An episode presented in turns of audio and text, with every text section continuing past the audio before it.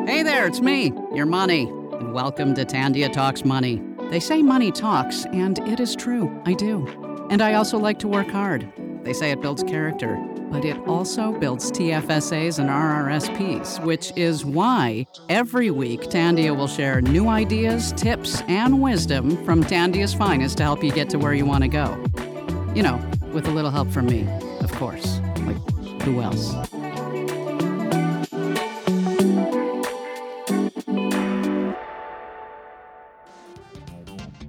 Lost in a dream. I don't know which way to go. And there's like more words in between, but how about some information, please? Straight up now, tell me, do you really want to love? Okay, that's what we're doing here today. That's what we're doing here. This podcast is aimed to straight up tell you the truth, give you pointers, keep things relatable, and share, a new song to bring you back in the day every time, every week.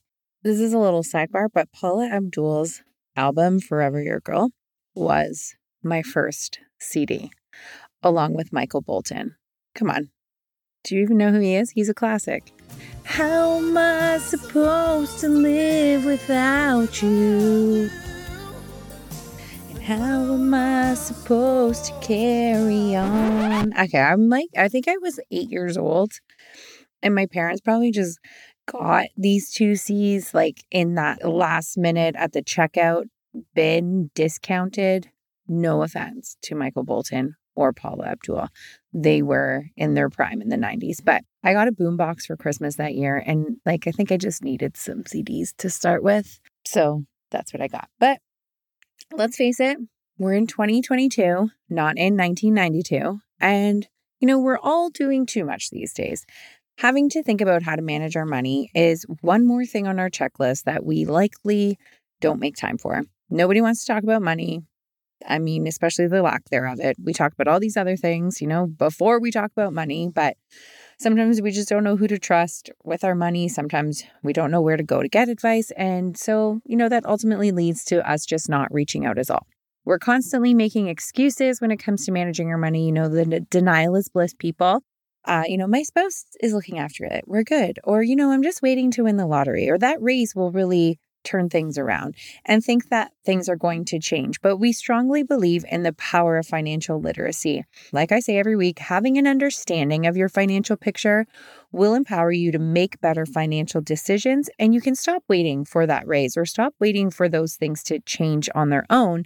You will be the one that will help improve your financial picture. Now, we do these podcasts every week as a form of financial literacy. And why am I talking about this as our first podcast in November? Well, November is Financial Literacy Month. During Financial Literacy Month, the Financial Consumer Agency of Canada engages with Canadians and works together with organizations from the private, public, and nonprofit sectors to really help strengthen the financial literacy of individuals and families and build their financial resilience. Throughout the month, organizations from across the country are encouraged to host events, share resources aimed at helping Canadians understand their finances and empowering them to manage their money and debt wisely, save for the future, and understand their financial rights. Now, guys, we're pretty great. We don't wait till November to share our resources.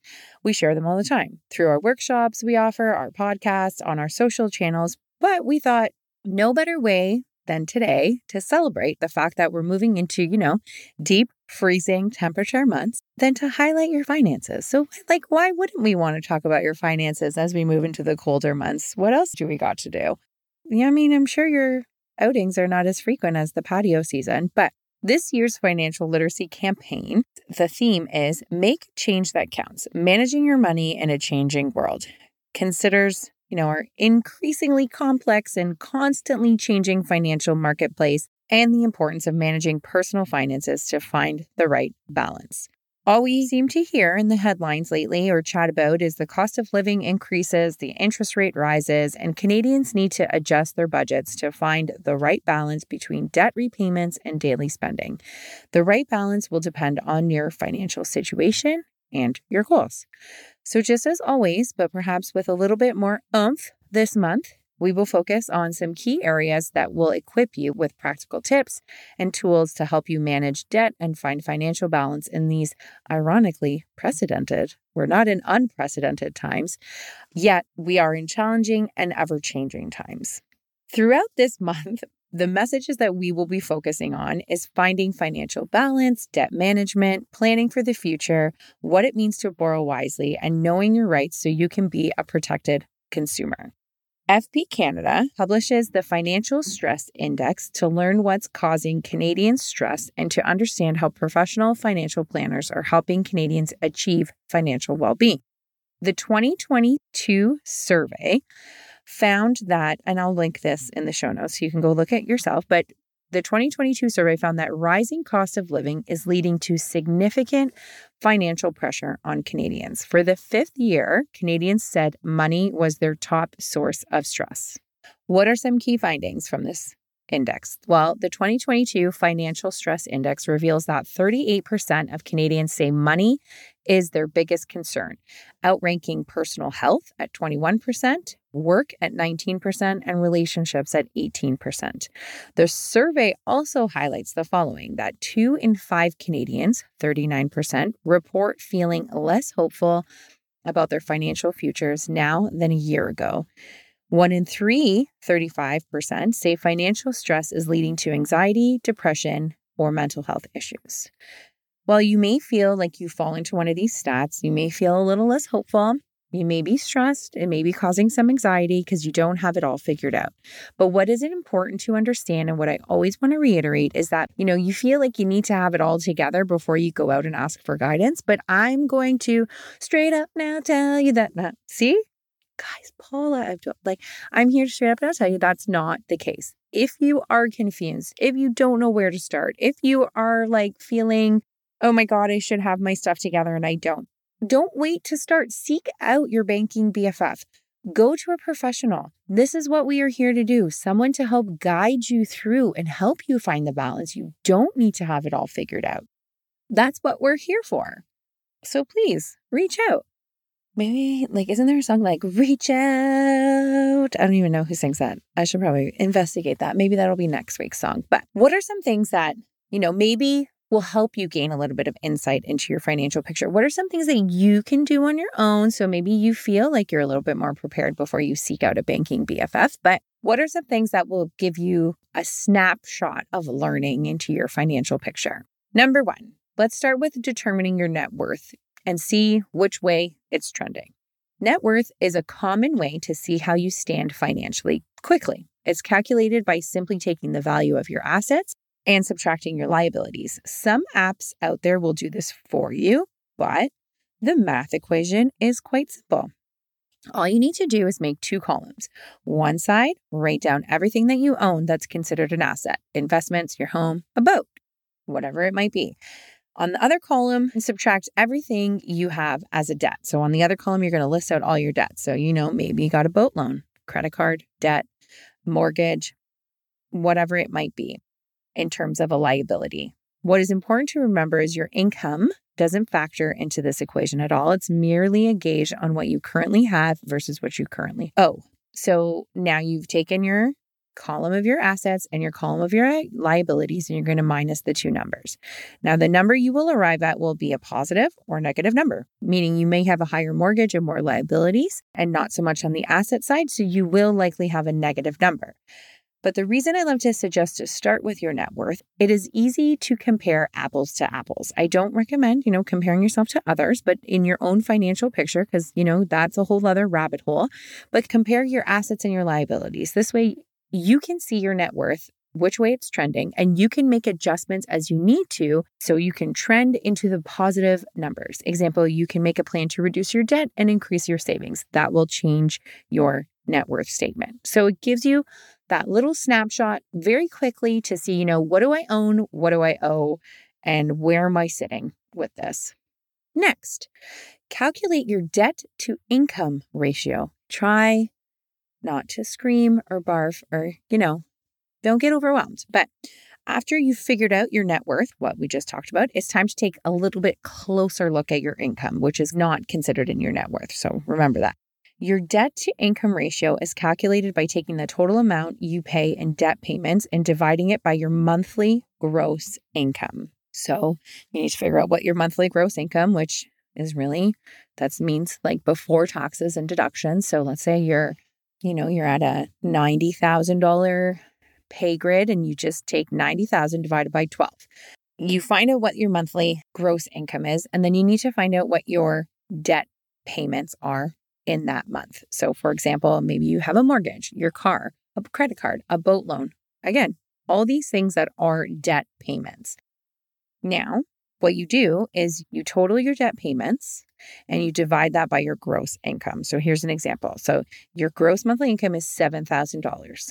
You have a mortgage payment of $2,000, a car payment of $800, and a credit card of $150. You now totaled $2,950 per month. So you divide it, right? So $2,950 divided by $7,000, and that's going to give you a ratio. I think that lands you at like 42%. Now, most people and most lenders recommend a debt to income ratio of 42% or lower. I would recommend going even lower than that and trying to keep it as low as you can, because your debt to income ratio is important for a couple of reasons. First, it'll give you a good sense of whether or not your debt is under control. If your number seems higher than 42%, then maybe you need to start focusing on a plan to reduce your debt and make sure that that number and that ratio comes down. So it gives you a little bit more cash flow in a month because you'll start working away at these debt payments. Second, your debt income ratio is a primary factor in your credit score and in getting new credit. If you have a high ratio, it may impact the decisions in future lending applications, until your debt is paid down. Obviously, there's other deciding factors, but this is one that is heavily weighed on your lending application. Hopefully that didn't confuse you, but it gives you, again, a little snapshot into what your debt to income ratio is. Next, you need to find out where your money is going and if you're spending more than you should. Sometimes we bury our heads in the sand and just try to make sure that our checking accounts don't go overdrawn, and you just put some money into savings with no real plan or no real reasoning behind it. Now, it might seem time intensive, but you really should be aware of every dollar coming in and out of your accounts. You need to become connected with your money and make a plan to get it working exactly how you want it to do. You need to be the one to tell it what to do. You can do this by creating a budget and doing your best to stick to it. Set up automatic payments and schedule when you're going to move money from one category to another. Allot yourself spending amounts and try not to spend more than you have allotted yourself. There are plenty of budgeting methods and tools out there that can assist you through the process, but ultimately, the goal for you here is get a handle of where your money is going. Once you have a good understanding of where your money is going, you can create goals, have an understanding, and a more consistent budget. Again, the goal is to not make it perfect every month. In fact, if you're trying to be perfect and never spend more than you anticipate, you will most likely fail. Instead, budget the money you already have and don't spend any more than that. Make part of that money go into a savings plan. Which brings me to my last and final point. Create crystal clear financial goals for yourself. Establishing clear financial goals is the first and most important thing you should do when you're doing a financial checkup. It's important for you to identify what you want to achieve in the short term and the long term and write these goals down. And I cannot stress this point enough. Keep them realistic. Work them into your budget so you have higher success of achieving them, right? Like, don't go shooting for the moon. I really want to buy a condo in Florida. I say that all the time. Realistically, that may not be in my short-term plan. I have 3 kids under 6. 2 of them are twins. That's going to be expensive when they go to school. So maybe that is like a post-retirement plan. But keep your goals there, but keep your goals realistic. Maybe my plan or my goal right now should be, maybe I'm just going to start that fund, and maybe I'm going to put a realistic amount, and maybe it's going to take me 20 years to build that savings up. But you know what? At least I'm working towards a plan, and at least I'm keeping it with a realistic kind of tone in mind. So these, again, are just some of the quick steps you can take to get a pulse check on your financial health. It'll give you a baseline of where you are and help you find a little bit of balance. You can take it further and seek out a professional to help you through these steps. Maybe, we're going to celebrate Financial Literacy Month, and today is the day you take some action and you start to improve your financial picture. Ultimately, I say this every week, and I stand behind this statement, and we stand behind this statement as Tandia, is we believe in the power of financial literacy. Truly, by having the understanding of your financial picture really does empower you to make better financial decisions and have a positive relationship with money. We want you to recognize your worth and help you to enjoy life to its fullest, so you can have the experiences you've always wanted to do. You don't want to sit on the sidelines. We want you to be able to enjoy through your life the experiences and not just kind of, oh, I can't do this, I can't do this, I can't do this. Small changes go a long way. We are here for you. We encourage you to get in touch with us at any time, whether it's with a question about our business or comment on how we might be able to answer some of those burning financial questions. After all, your voice at Tandia is the most important one. Thank you so much for tuning in. We hope you found value through this podcast. Rate this podcast, please.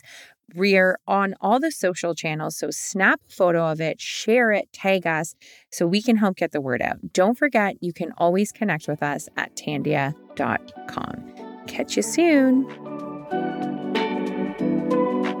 Thanks for tuning in. I don't know about you, but I feel smarter already. Remember, Tandia is here to help. If you found this podcast helpful, please let us know. Got feedback? Want to learn more? Just head to Tandia.com. Tandia, as unique as you.